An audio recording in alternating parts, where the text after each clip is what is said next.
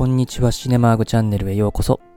映画について好き勝手語っていく当チャンネルでは今回作品紹介として広島という作品を取り上げたいと思います。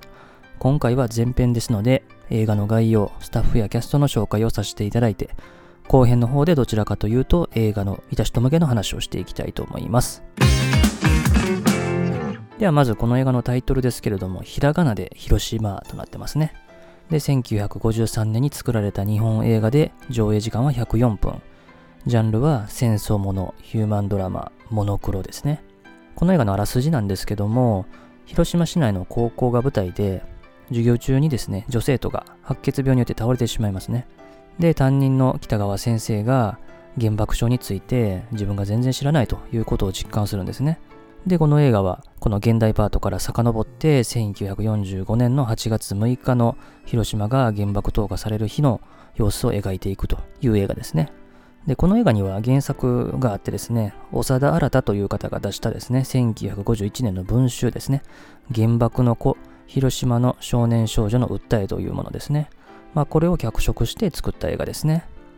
で、監督を務めたのは関川秀夫ですね。1908年の新潟県生まれで、この映画以外で言うと少年探偵団シリーズとか大いなる旅路の監督もされてる方ですね。で、担任の北川先生を演じたのは岡田英二ですね。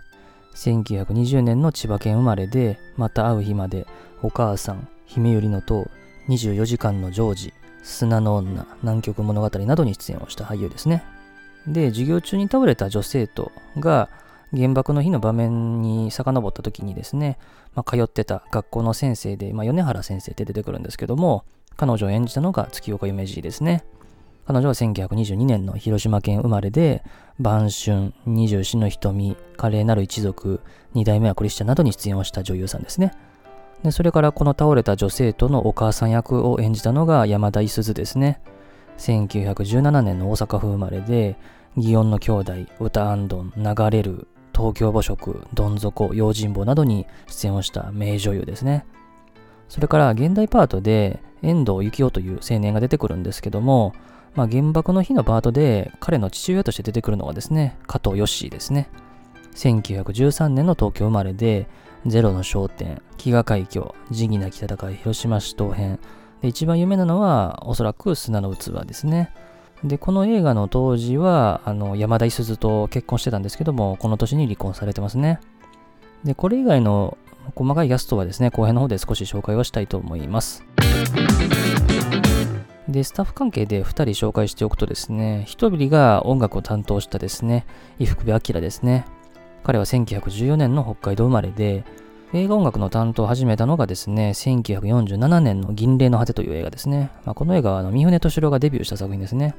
で、この人が一番有名なのはもうゴジラのテーマ音楽を作ったってことですね。まあ、以降も怪獣映画に音楽をたくさん担当されてますし、まあ、それ以外ではビルマの盾事とか、ザトウイチ物語とか、大魔神とかの担当で知られてる、この時代の映画音楽、あるいは現代音楽の代表する人物の一人ですね。それから助監督にですね、熊井慶が入ってますね。で、この人は1930年の長野県生まれで、まあ、後に黒部の太陽とかね、海と毒薬などのですね、監督で知られてる人ですね。